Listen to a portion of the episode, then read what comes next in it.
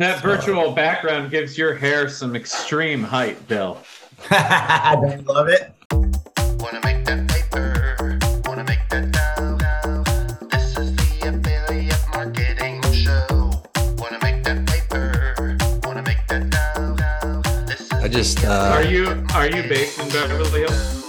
Um, no, I, I I just moved my office. I shut down my. I had a small remote office in Beverly Hills because it's near where my kids go to school. My main office is out in San Clarita, which is about 50 minutes away.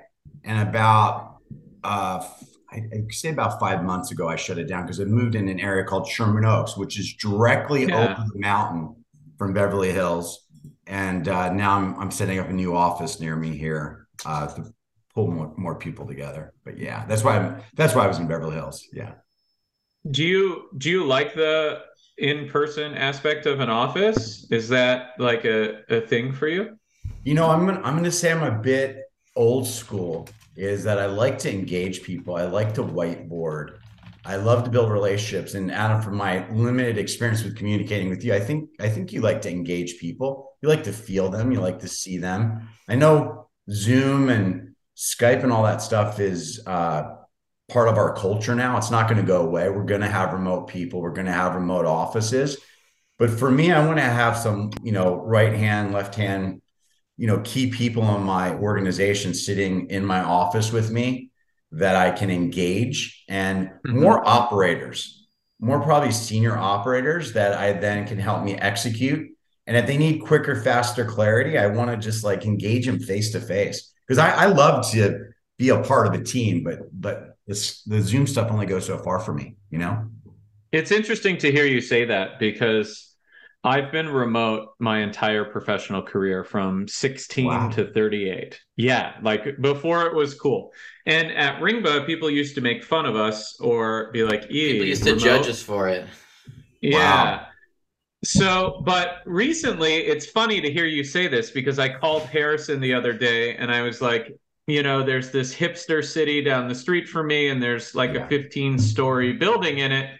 And I was like, how pissed would you be if I rented the entire top floor, put a giant Ringba sign on the building, and then started hosting masterminds at it and had a marketing team there? Because Yeah. we want to do more training and events and meet people and do that but i can't do 12 more travel events a year on top of the Right. trade shows like i'll be my wife Too will much. kill me so yeah but if it's literally six minutes down the road i can go every day like it doesn't Yeah. it doesn't matter That's what And I'm so i doing. think it's So I'm eight Yeah. minutes away. That's where I'm getting my office. I, I decided eight minutes. That's it. That was my my max. It's so funny. But let me ask you a question. Did you do it?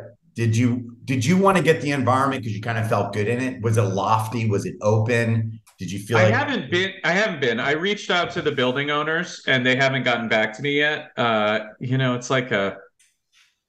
I don't think there's that much demand in the city that this is. It's like uh it's where the Pontiac Silverdome used to be, and so Oh, no nice. one cares about this place. So it's like this Yeah. industrial loft style building, almost that. like, yeah, almost like your fake background there. Yeah, And yeah, I love that.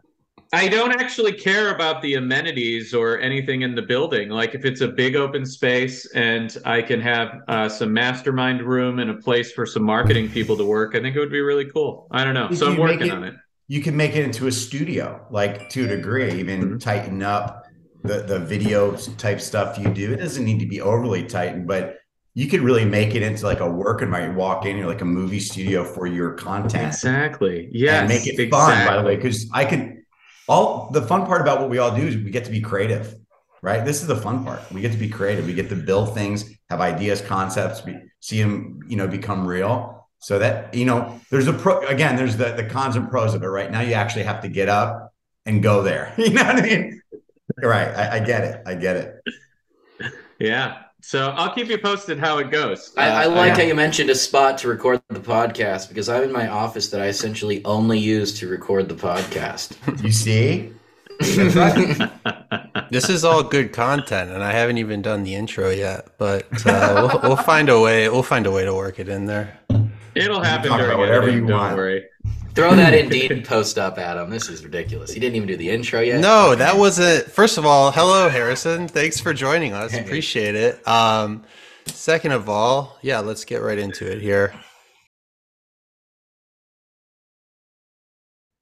What's up, everybody? This is Josh coming to you with another episode of the Affiliate Marketing Show. If you're not already hip to offervault.com, make sure you check it out. We are your one stop shop for all things affiliate marketing. Today on the show, per usual, we also have the CEO and founder of Ringba, Adam Young where they will take care of all your tracking needs. Make sure you hit up Ringba and check out ringba.com.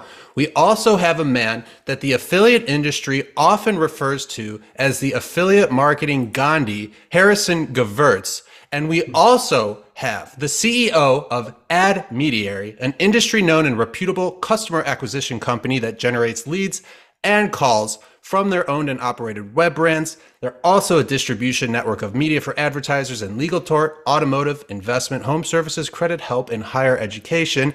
And a man who's also been in the internet marketing space since 1998 when I was eight years old and Harrison was six years old. Give it up for Bill Wilson. What's up, Bill? Hey, how are you? Glad to be here. Bill, I don't know if you've seen every episode, but that was one of the best intros I've ever done. I I agree. I I mean I have some note, big shoes to fill. On ev- everyone who's listening, please don't forget to like and subscribe. Ah. Boom. That's a given. That's a given. no, it's always one thing, you know, it's always one thing. Please like and subscribe, guys. My job is depending on it. Please. Bill, what's up, man? Where are you uh, talking to us from today? I'm I'm actually in I'm in Los Angeles, California. Um, specifically in Sherman Oaks. I'm I'm actually in my my home office right now. We were just talking about do we prefer offices or home offices, but that's where I'm currently at, so I can focus with you guys. Do you uh, you hit any of the affiliate world shows? I know there's a show going on in Dubai right now, or are you typically an affiliate summit guy through and through? Yeah, I'm affiliate summit, leads con, um, lead generation show. I've sent more people there or contact.io type shows. I, have sent people, but really it's just been the core. Um, I go way back to ad tech. So that, that was one of my, my core until that went away. But uh, I've, I've actually recently really been thinking about the affiliate world summit type, type, uh, was it the affiliate summit world? Affiliate world conferences, and yeah, they do. I need to go for two parts. One, of course, an interest to see what's going on in the world, but also a lot of very interesting places that if you meet up with people that you work with, what a great way to bond in, in a whole different world place like Dubai or Thailand or or or Spain, right? Spain. Yeah, you nailed it. You got all three, dude. Yeah. share with people we like to work with. Awesome. Well, I'm going to jump right into our first topic here because I know this is going to be a good episode. I want to make sure we get everything in. But the first article we're going to um, we're going to look at here is Google warning that the internet will be a horror show if it loses this landmark Supreme Court case. And what that is is the U.S. Supreme Court heard a case last week that could reshape the internet as we know it. In short, does Google bear liability for user generated content when its algorithms recommend the videos to users? Now, Adam, I know how much you love when I read articles on the show, but I really think that these two paragraphs are going to kind of get everyone caught up to speed much better than I can summarize it, and it'll only be about a minute of our time. Don't do So, it. In the case Gonzalez versus Google, the family of a terrorist attack victim contends that YouTube violated the federal Anti Terrorism Act because its algorithm recommended ISIS videos to users, helping to spread their message. Nao- Nao- Nohemi Gonzalez was an American student killed in a 2015 ISIS attack in Paris, and his family's lawsuit challenges the broad legal immunity that tech platforms enjoy for third party content posted on their sites. Section 230 of the Communications Decency Act, passed in 1996, protects platforms from legal action over user generated content, and it also protects them if they choose to remove content. Section 230 has withstood court challenges for the past three decades, even as the internet exploded. First paragraph of two completed. Moving on to second paragraph, as I think it is very helpful for us to read. The attorney for Gonzalez's family claimed that YouTube's recommendations fall outside the scope of Section 230, as it is the algorithms, not the third party, that actively pick and choose where and how to present content. In this case, the attorney said it enhanced the ISIS message. Quote, Third parties that post on YouTube don't direct their videos to specific users, end quote, said the Gonzalez attorney, Eric Schnapper. Instead, he said those are choices made by the platform. Justice Neil Gorsuch said he was, quote, not sure any algorithm is neutral, most these days, any designed to maximize profit, end quote. Internet firms swear that removing or limiting 230 protections would destroy the medium. But would it? Chief Justice John Roberts asked Google's attorney Lisa Blatt, would Google collapse and the internet be destroyed if Google was prevented from posting what it knows is defamatory? She said, not Google, but other smaller websites, yes. So, Bill, I'm going to take this straight to you first. What are your thoughts on the Communications Decency Act and Section 20 and, and all this information about YouTube, their algorithm, and when it comes to user generated content that could be extremely dangerous, like in the case of this lawsuit? You know, You meant I'm section 230, by the way. Not I meant section 20. Two. 230 i thought i said that it's you know it's been a, a long day here but yeah Let's bill what do you Bill. think let's go to bill. Uh, yeah, you know, I, I'm going to agree. Algorithms are not neutral. Uh, we see it with Facebook. We see it, especially with Google. Um, I believe that it's created by them. They own it, and yes, they are pushing these things to users. Users aren't looking and asking for them. I think this is just my opinion. I do believe there needs to be a level of accountability. Uh, again, I'm, I'm a marketer, of course. I'm a publisher myself but there has to be some level of accountability, especially for these larger media companies. And, and the reason I say that is they become too big to communicate.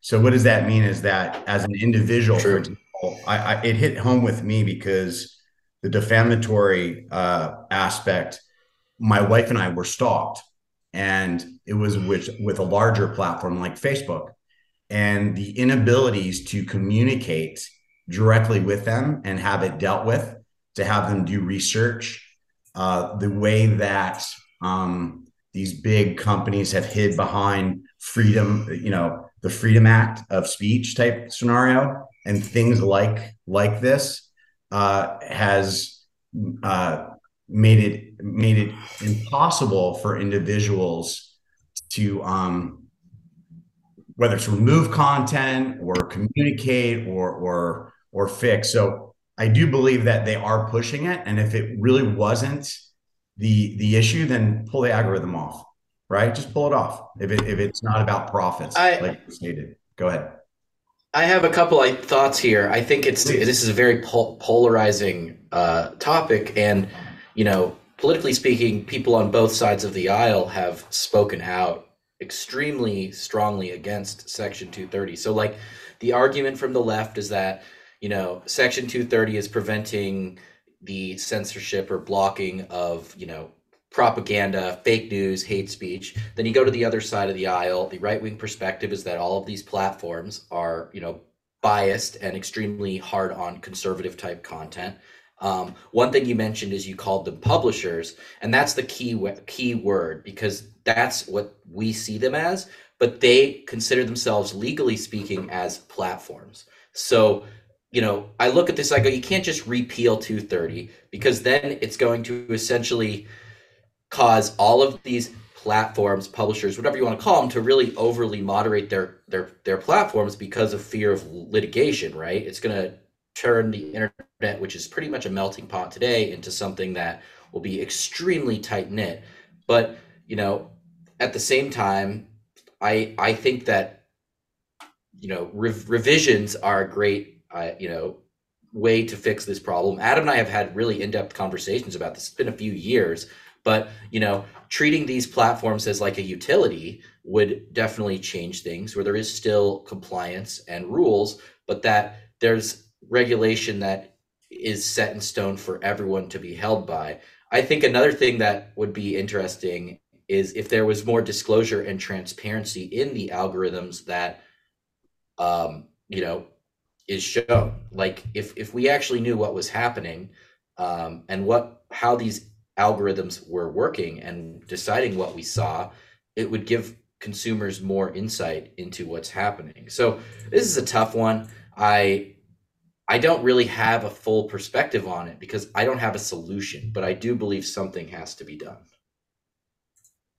So I think what you said there was interesting.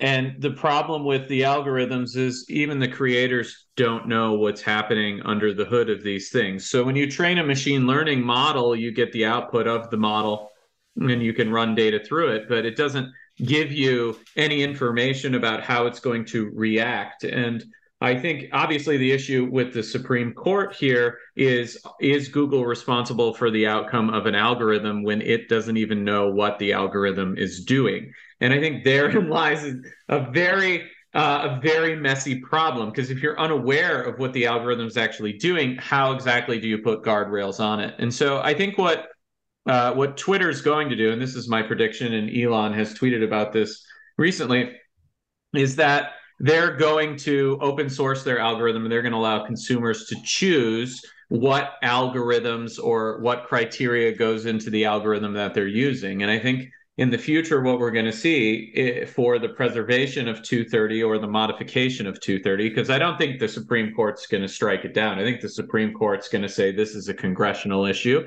go create a new law. Um, but I think the reality is that consumers need choice into the algorithms that they're using, and those algorithms need some level of transparency so that we understand what the mathematics and the choices are behind them.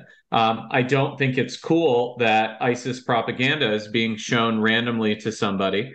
Um, I don't think it's cool at all that that is on uh, YouTube in the first place. But the reality is, they're not going to be able to catch everything. And so when the keyword tags or the automated algorithms grab one of these things and put it in front of someone's face, um, I don't necessarily know if Google deserves the liability of that because there's just an endless amount of content. There's not enough humans to actually watch it all and moderate it. But at the end of the day, I would like to know how the biases in the algorithms that are pushing content towards me are making those decisions. That way I can understand clearly if if an algorithm is trying to manipulate the way I view a topic, and that that's pretty scary.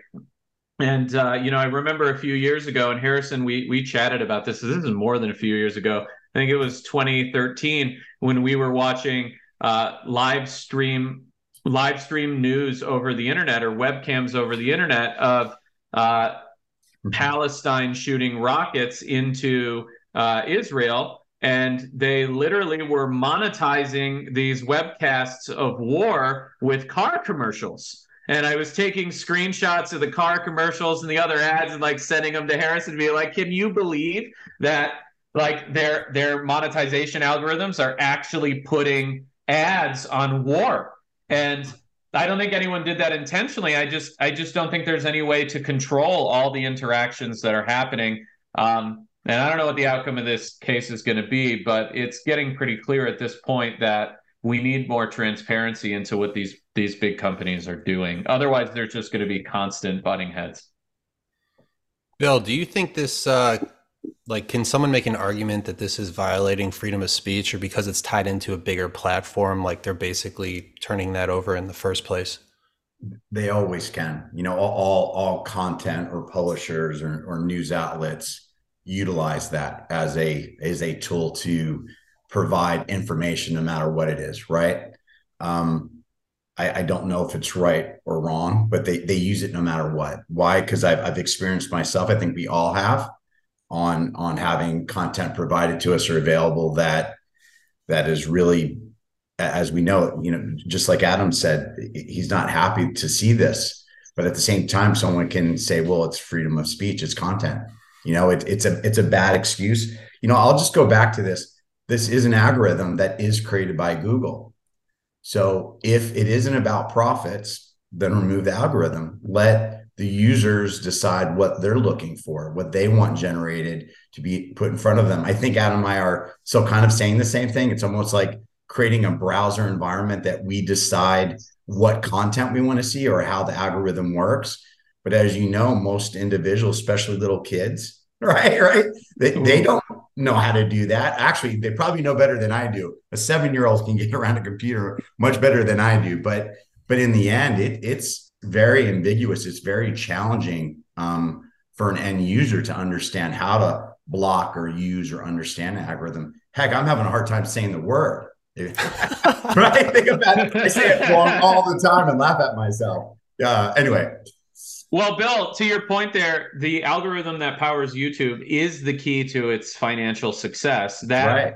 so Google bought DeepMind years ago, and the talent of DeepMind was in uh, artificial intelligence, and they they used DeepMind to create all sorts of machine learning models. One for YouTube, others to optimize their data center.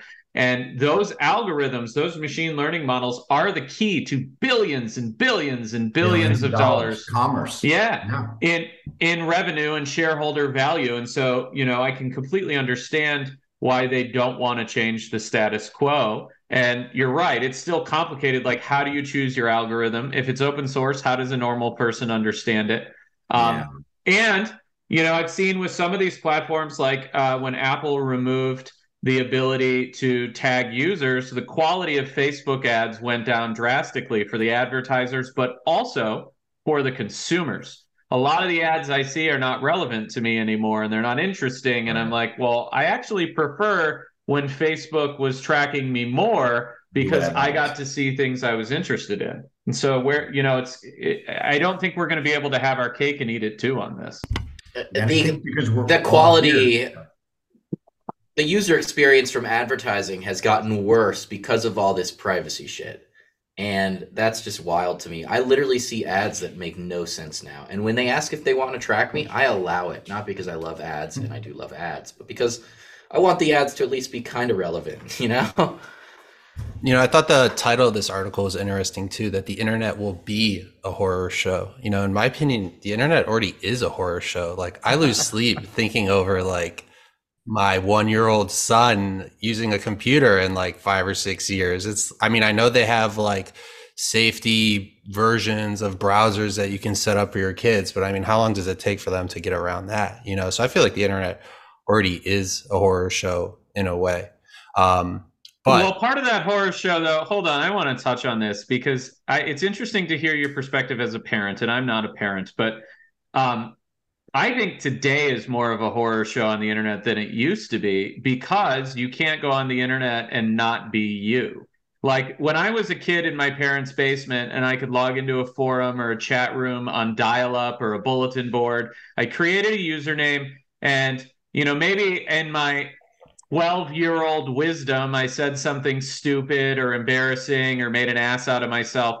I could just never log into that account again and create a new one and be a completely different person. And today, that that level of um, that level of privacy almost doesn't exist. You have to confirm everything with your real identity. You're not allowed to to just be an anonymous person. You're not allowed to say things that uh, you may regret later. It never gets deleted um, and you're sort of stuck with the reputation of of what you put on the internet. And so, I, yeah, I don't know where I'm going with this, but I think the horror show aspect of the internet today is is uh, is really multifaceted. And so we've we've lost control over what we see, and we've also lost our ability to be forgotten. And so, yeah, Josh, for your kid, when they finally get to the internet, I I, I think it kind of sucks for them. Yeah, I mean, I'm just curious to see like what this, you know, generation of internet children like grows into, you know, because like I feel like the internet was just kind of becoming a thing when I was growing up. Um, you know, I just remember being when my Bill parents. was growing up, they were landing humans on the moon. How cool is that? That didn't happen yet. Didn't I happen. remember I remember going into my parents' basement with the AOL dial-up sound and you know pictures taking like five minutes to load one like line of pixels at a time. And now it's like you can you can find the most effed up shit in five and a half like five milliseconds. So yeah, it is concerning. Yeah, it is very concerning, but uh, I am curious to see how the Supreme Court rules and how Section 230 plays out. Another thing that is concerning is a new rule proposed by the FCC, which, quote, could close the lead generator loophole and would be uh, have some serious ramifications for the businesses in the internet marketing industry. So, what it is, they proposed a ban, um, basically to ban the practice of obtaining a single consumer's consent as grounds for delivering calls and text messages from multiple marketers on subjects beyond the scope of the original consent, We actually touched on something similar to this when we interviewed Amanda Ferris about how many marketing partners is too many. Um, but this is kind of a, another more recent uh, instance of it popping up again. But basically, implementing this rule could drastically change the way lead generators obtain consent from marketing calls and texts under the Telephone Consumer Protection Act, also known as the TCPA. Partner companies are listed in a hyperlink and displayed on another web page only when the consumer clicks that link. And uh, given the potential impact of the FCC's determination on lead generators and companies alike, I really think this is something the industry needs to pay attention to. Bill, I know you also wanted to talk about, you know, TCPA compliance and how you guys do it at AdMediary, but before we get there, what are your initial thoughts on the whole marketing partners hyperlink listing them on the same page? How many is too many? What do you guys like? How does this tie into AdMediary in your opinion on that? Yeah, you know, Adam, you earlier, uh, the way he was talking is just you'd be clear. I'm very pro business, right? So I understand why this is a challenge for many of those people that would be listed within the marketing uh, list there, right? As in how we monetize being a website owner like myself. How do I monetize my consumer when they're coming through my website, you know, flows and paths? Um, based on we're out buying media and we're trying to make it back out. So it's a very complicated situation.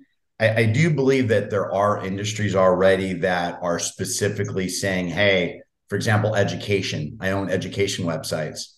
And based on the flow of the website, I use tools like TrustedForm uh, that when the consumer's coming through the site, each instance, when the person opts in to speak to a specific school, I have to capture that and provide that information. So that is specific to the advertisers when they call. But of course, in the beginning, I originated with general marketing partners to have an overall protection. And as you know, just because I have intent of not giving my data to everybody, I can't control that the advertiser doesn't do it. So ultimately, it's I still believe it's a good practice to use general marketing and list a lot of companies to protect potentially anybody that ends up getting their hands on from your advertisers that maybe you you want to believe you can trust everyone, but just in case they do, and I believe that trust needs you still need to have that in play but I, but I do get the difficulty of it, right? For example, if a customer comes to your website and fills it out, you, they want to believe that the consumer is very clear what they're filling out. As you know, the more information you put, the more disclosures you put, put the less a consumer reads. So, from my experience over years dealing with legal challenges, um, and I I've been forced to add more and more disclosures. I've actually feel that it's made it more and more uh, difficult for a consumer to really understand what they are opting in for and or not. So I don't know if that helps, but I, I, I look at it as in I try to do the best practice I can with what there is, but I also believe that there's a reason why TCPA is very ambiguous in nature and it doesn't specifically say how many people because who's going to dictate how many people are the for example is it only 10 marketing partners that you can put on the list is it 5000 who's going to dictate that, right? Who's going to track and monitor it, right? There's a company called Optizmo that has looked to attempt to consolidate the way emails are um, um, unsubbed, right, amongst your affiliates and your marketing partners. So if you give those emails out, they attempt to via your website to make it available to suppress it, right? So there are tools and groups trying to say, hey, if you give this data to multiple people too, that you universally sub, uh, unsubscribe, right? So there's a lot of people looking for how to do best practices, but I don't know if there's any one answer because, uh, again, I think this was all started in ambiguous manner to, to allow commerce. I'll use the word Adam says. I'm still pro commerce, and as long as there aren't bad actors, I think I think you know uh, we do the best we can with with what has been made available because it's been very clear over the years how to opt in and what to say and how to do it. Yeah, I Adam, you're what's... right there, Bill. Yeah, I'm I'm knee deep in this on a, a regular basis, and it this kind of drives me nuts because the bad actors you're talking about aren't going to comply with this anyways, but they're the reason that this is even on the docket, right? Right. And so what's happening is a bunch of bad actors are doing things that aren't acceptable. They will continue to do those things that are unacceptable. And it just puts a lot more burden on the people who are trying to do a good job um, in their marketing funnels. The one like some of this doesn't scare me, like containing con- uh, uh, obtaining consumer consent for delivering calls and text messages and keeping on subject, right? Like if you're going to accept someone's information and it gets sold as a lead, and the people who call that person are mortgage people, and it was a mortgage advertisement, fine. I think the portion of this uh, that goes beyond the scope of the original consent is where you sign up for a mortgage lead and someone tries to sell you a car warranty or your information ends up on some international uh, robo dial list like my phone, which I literally just got three phone calls in the last five minutes from I I don't know they want to sell me Medicare clear 20, 20 years in advance, right? Yeah. And so I get I get 30 of these phone calls a day and they're not literally 30 and they're not going to stop from this, which is unfortunate because I do believe that the FCC does want to stop really bad behavior, but I don't think that any of these proposals are actually going to do that. I also think if they're going to force lead generators to do their entire disclosure on the form, it's really going to change the ecosystem around a lot. It means that publishers are going to have to find really good direct advertisers, and a lot of the lead brokering is going to have to stop. And so those people who aren't really good at uh, compliance, business development, building a brand, you know, running a business, um, are are gonna find that there's not a lot of value in trading the data anymore, or aged leads, or what whatever the case is. And so if that actually stops, it's to hurt a portion of the industry, but uh, that will be better for consumers because the reason my phone rings is likely from some sort of aged lead or someone took caller ID uh, data from a test call I made or something and uh, sold it, and I'll never get off those lists. What are the ramifications to Ringba specifically? Is it is it not so much a, ra- a ramification to Ringba as it is your clients, and then therefore you could be affected by it, or is there a direct uh, ramification that might affect the business of Ringba as well? It, i mean, this won't directly affect us at all. So all of our traffic is inbound traffic, and we do have some companies that do warm transfers, of course, and use our software for their programmatic call distribution. Um, but a lot of those companies generate their own leads, and so if you generate Exactly. your own lead, you're still fine. It's just if you buy really low quality age data, blast it on Outbounder with Robo, yeah, then you're going to have a problem. And so that's not really a Ringba. I customer.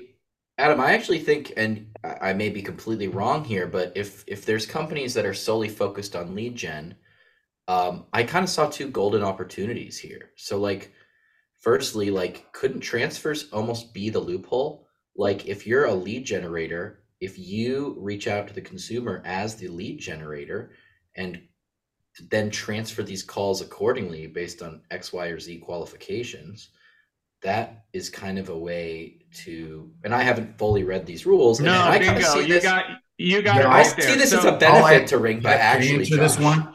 Can I answer this yeah, one? go, Bill, go. I'm very familiar. By the way, I, I like where you're going with that. I'm ready. I tell my team I am not an age data. I'm not a data company. I'm a lead gen company. Very different. The data companies have hurt the lead gen industry. Even the warm transfer from a, a quality lead, right? It's hurt all of us based on how they've, I'll use the word slutted out the data, right? Call, call them data sluts, right? They're a bunch of sluts slutting out the data maximizing it, telling us they're all TCPA compliant, telling us that they have the Jornaya codes, they have the the you know the TrustedForm codes, but their names aren't on the website, and they're just selling the data like it's compliant. So true lead gen people, I, I will say, aren't aren't the ones that I think are going to have the big challenges. Going back to what you were talking about, is that the source of the issue is where the consumer opted in. If you, and I, I've looked at this, if you do not have permission to call that consumer in the origin of the call where you got the data, then you are breaking the law or you are not in compliance. I don't care if you get on the phone after you got data illegally and wrong that was slutted out to you. You called it and now you phone verified it. They call it opted in. I got a phone verification. They approved for me to transfer it to you. You already broke the rules. So that's where that's where it breaks down. And I hate to say that, but that's how I look at it. I go, hey, show me your website. Show me where you own the website that your brand's on. I focus on that because if I take a call wrong, trust me, I've been enough of these these TCPA um, trolls, we call them at our company, that are coming after us, right? Uh, and even when they opt in on the website and we can show it to them, they still pursue you, right? But so we're concerned of those trolls specifically with people that aren't getting data in a compliant manner. So the answer, Harrison, is I believe it's where the consumer opted in on the origin before you called it. You've already broken broken the I'll call the rules. You've already broken the rules before you you you phone qualified it and transferred it. So it doesn't matter. It's where it originates. Is my that's my opinion and how we look at TCPA compliancy with a warm transfer group or with a group that drives inbound calls from us from a lead gen group, uh, team. I, know, to I, I can point- see that. I was just going to say, I still think. Go ahead, man. I'm sorry. Uh, yeah, so like to Bill's point, what you're saying is absolutely true, Harrison. If you are the lead generator, you capture the lead, you capture the consent, and then you dial the consumer. And the, if the consumer is on the phone and I say, "Hi, sir, you know, I'm really happy to sell you this new solar system or whatever it is," do I have permission from you to transfer you to X advertiser? Now I have a full chain of custody to where I got the oh, lead, got them on the phone, and then sold it.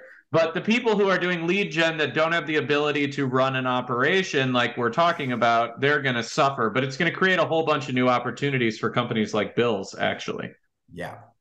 It's I- I opportunity for think- us. Yeah. I think this could be a huge opportunity for people that are maybe, you know, only acquiring their customers through lead gen to maybe pivot to calls. So, like, this is definitely an interesting and concerning potential, you know, regulation. But I think it actually could benefit Ringba in the long run, even though Hey. it may hurt some clients. It might. Hey Adam, let's think about Ringba. If you if a portion of your income is from your minutes that you charge from utilizing your platform, and now the quality of those calls become longer calls, more minutes instead of lots of you know 10 second hang up or less than minute minute calls. I actually think you can do a hundredth of the amount of volume of calls and make even more money. Does it make sense? Because the quality and the the way that these lead gen companies are connecting and reconnecting the consumer, just like Harrison said, I now have permission to call someone. You just came on my abc.com website. Look, I also have this opportunity to you. So it's compliant. I have a relationship with you, and I'd like to verify and get permission from you to transfer on. That is a good experience for a consumer. And guess what? They're gonna stay on the phone for more minutes. Ringba will actually make more money with less volume of gross calls, but longer minutes. W- would you say?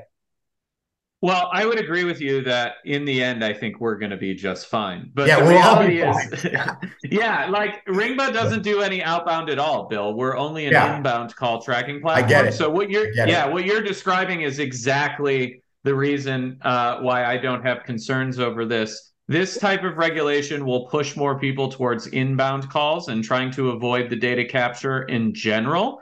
And Right. so, as our technology continues to get better and regulation continues to push uh, lead generators towards generating an inbound call instead of calling out to a consumer, because that's becoming more and more complicated. Connect rates are getting lower, compliance is getting more strict. Um, I've been always been a big proponent of inbound. I think it is the best. I mean, I put my money where my mouth is here. Spend a lot of money building Ringba, and so um, yeah, I'm not I'm not concerned about this for us at all. Some of our clients do engage in lead gen, and I think they're going to need to retool what they're doing a bit. But like Harrison said, anytime anytime something like this happens, there are winners and losers, but it creates an immense amount of opportunity for people uh, to. This is to an make a lot of opportunity generator. That's how I see it. It might suck for some, but others are going to print some cash. That's that's what I saw when I read the article. Hundred percent. Yeah, I think anyone in the industry who's not paying attention to this is taking a huge gamble. And speaking of gambling, the Massachusetts Gaming Commission Commission held a round table Nice. that could impact how many sports betting advertisements consumers in the state will see in coming months. I think I just got my job back. A launch date is set for March 10th, but affiliates still need clarification on what they are permitted to say. I just put, I just clicked save as draft instead of publish. So good work. as well as how they can earn money from sports betting operators. You know, one of the things I uh, thought was surprising when I read this article about Massachusetts and their gambling protocols is 30% of people who register with a sports book online come from an affiliate marketing website. On Monday, three of the largest affiliate marketers in the US held had a voice in the MGC roundtable and basically spoke with one voice as they lobbied for a combo of CPA and rev share.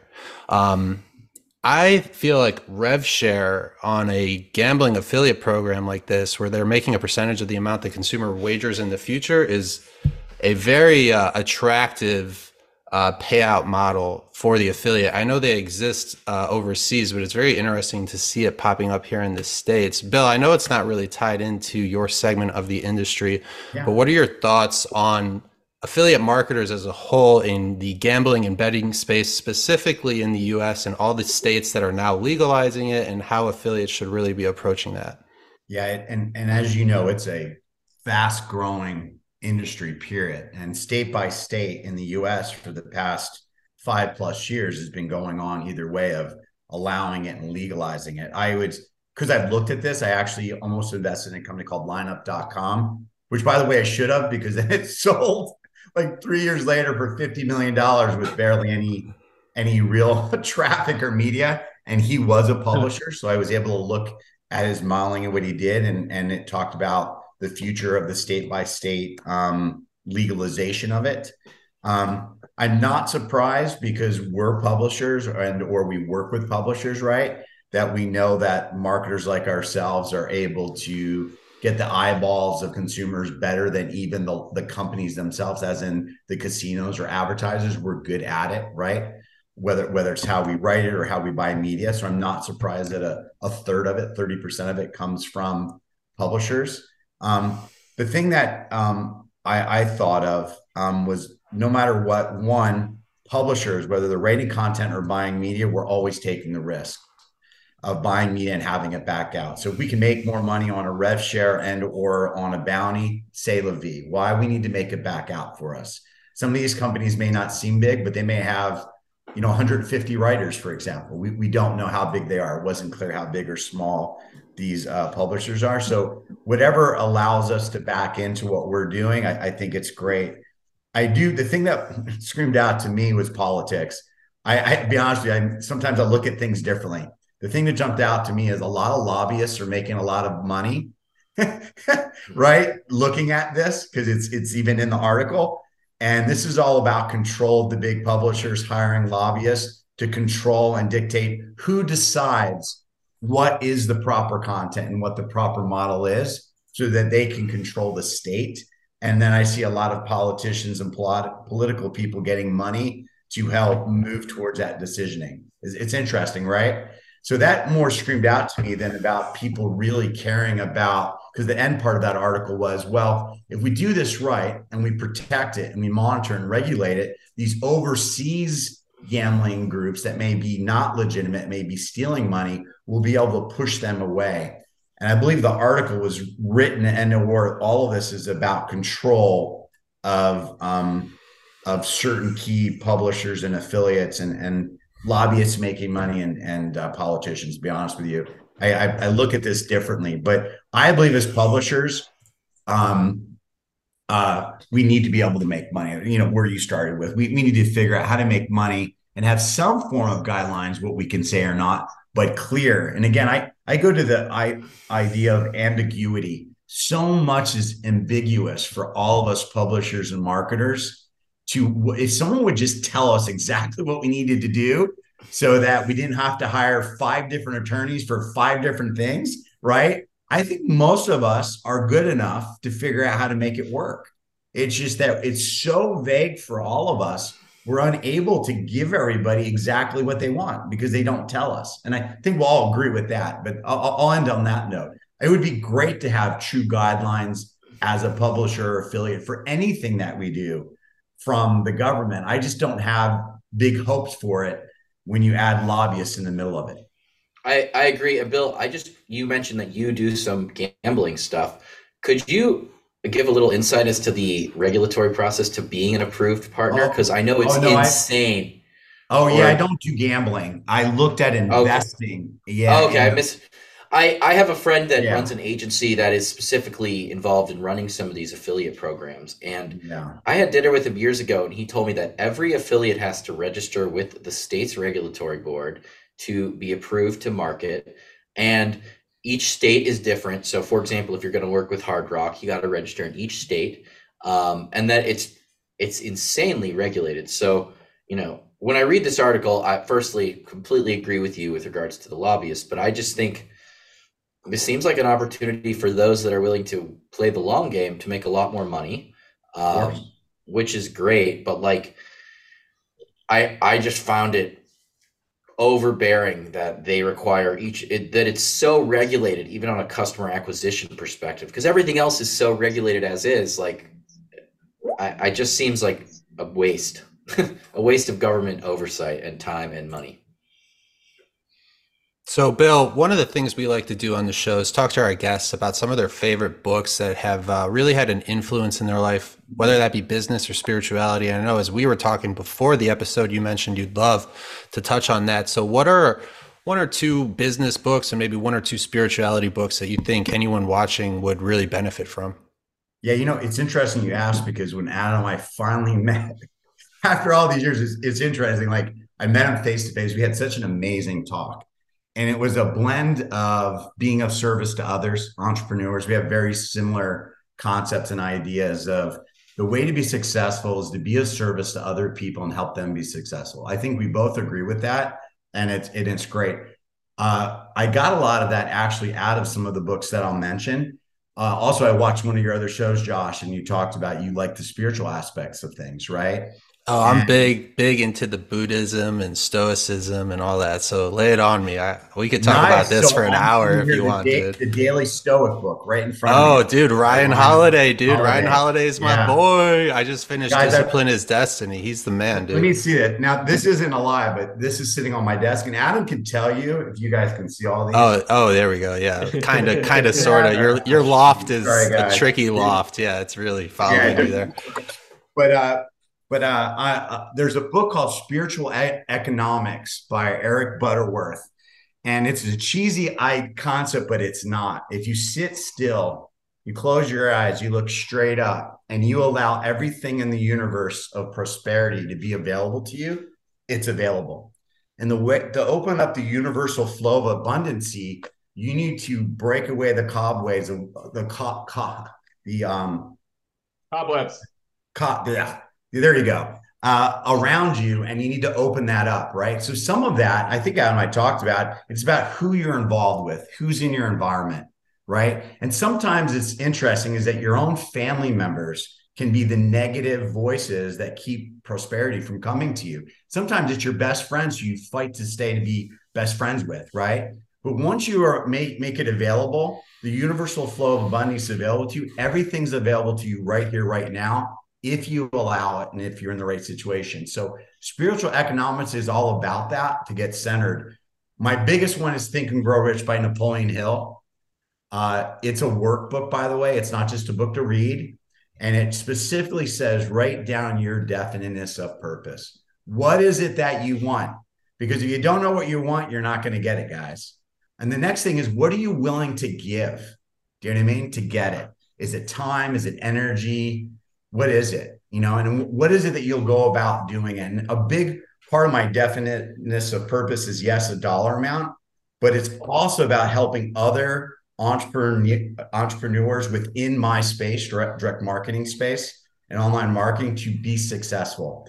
So if I spend time and energy to help you be successful, I'm probably going to be successful. I think so many people in affiliate marketing and the call space are so into keeping it all to themselves. right? Like there's some mat, some secret. And I think people like you guys here on on on this podcast and what I see within your shows is you're like, hey, let me freely give it away. I'm going to give you the secrets. I'm going to give it away to you. You know why? Because I believe it's going to come back to me. And I I think that's what you guys are, are saying, right? It's coming back to you. And then one other book, and I'll, there's two books, right? And I'll shut up. Attraction. So as I grew beyond a part, I know Josh, I sensed some things going on. As I got to a, a level business where I'm 50 plus employees, uh, 80 plus contractors right now over, you know, overseas, all going on. There comes a point where you have to have really a, a, a level of how do you manage this? And I've I've looked at this book Traction as a way of having almost like flat, and this word is controversial, but flat management. And it, it's not where it's actually flat, but it's about team accountability, right? It's about continuous growth where we challenge each other to be better. And if we're all part of a team and we're all looking at the same thing, eh, we're, we're all holding each other accountable. And the people that don't want to be part of that team, the team will move them on. Bill Wilson does not need to be in the middle of every single one of my teams if it's actually a true team. So I'm I'm working towards that. And one other thing that I say when I speak at uh, business schools, I say, look, there's only one way through things, and that's through it, especially the hard times. I've had many hard challenges in entrepreneurs, guys. Uh, I've had times where I'm crying. I thought I was going to go bankrupt, all the above. And there's a book called The Obstacle is the Way read that. It's amazing because you realize, guys, don't fight the obstacles, work through them. There's only one way through it. It's through it. Anyway, I'll stop being cheesy. But the reason I'm being so cheesy is that Adam was so cheesy with me. I, I hey man, don't throw me under the bus here. No, I was gonna say- cheesy, but like I'm like you. I get I get more enthusiastic about helping other people. I think I said, Adam, when do you feel your best? Right? I, I say this to myself. When do I feel my best? You know when it is, guys? It's when I'm helping somebody else, not when I'm thinking about myself. It's the worst. I hate thinking about me. The space up here is horrible. When I'm helping someone else, even in my own company, when I'm having a hard day, I go, you know what? I'm going to help one of my employees be better. I feel good. You know, I feel good about that. So enough Yeah. of me. No, I was gonna say. I mean, I think there's different types of being rich, right? And I can tell that you are rich in in spirituality. Your spirituality tank is full, and I can uh, I can really relate to that. I was gonna say the obstacle is the way as you were going there. I was like, I know where he's going with this. Uh, one more question for you, and then we'll let you get out of here.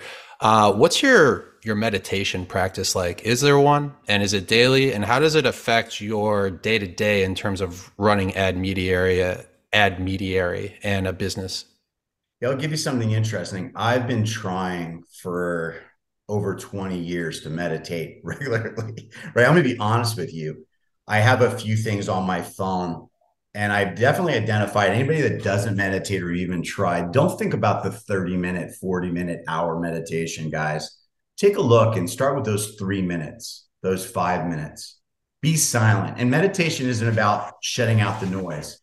It's just about being present, right? I'm sitting here another book, The Power of Now, right? That's an old school one. But but ultimately it's about being present within the noise. And that's where the magic is, right? So when I'm able to meditate, which honestly, even do five minutes may only happen once a month. Uh, that's what I attempt to do is just to be present. The other thing is I do, and it's not meditation, but all the problems in my life come from me. And many times I just look in the mirror and say, before I start the day, I look at myself as the core of my problems. And then before I start my day, I do, I make some cheesy, just I not notes, but I make notes about what I want to accomplish for for the day. And I look at me as potentially what's in the way of those things instead of pointing fingers at everybody else. You know the concept, you're pointing fingers, you got three pointing back at you. Part of my meditation, which I don't know if I answered the question right, is looking myself in the mirror saying, what can I do to better things? Maybe I'm part of the problems and it's not my people, it's not my wife, it's not my family, it's not my friends, but maybe it's me. And if I reset myself every day like that, I'm more likely to have a better day and a more successful life. Yeah, I think we should start our own podcast, me and you, Bill, called the Spirituality Marketing Show. I think we lost Adam and Harrison on this, but uh, they're still there. No, No, I'm he's good at this. You, you Yeah. didn't lose me on it. I'm just listening. Like, look, Josh, I share a lot of these philosophies. Bill and I talked about it.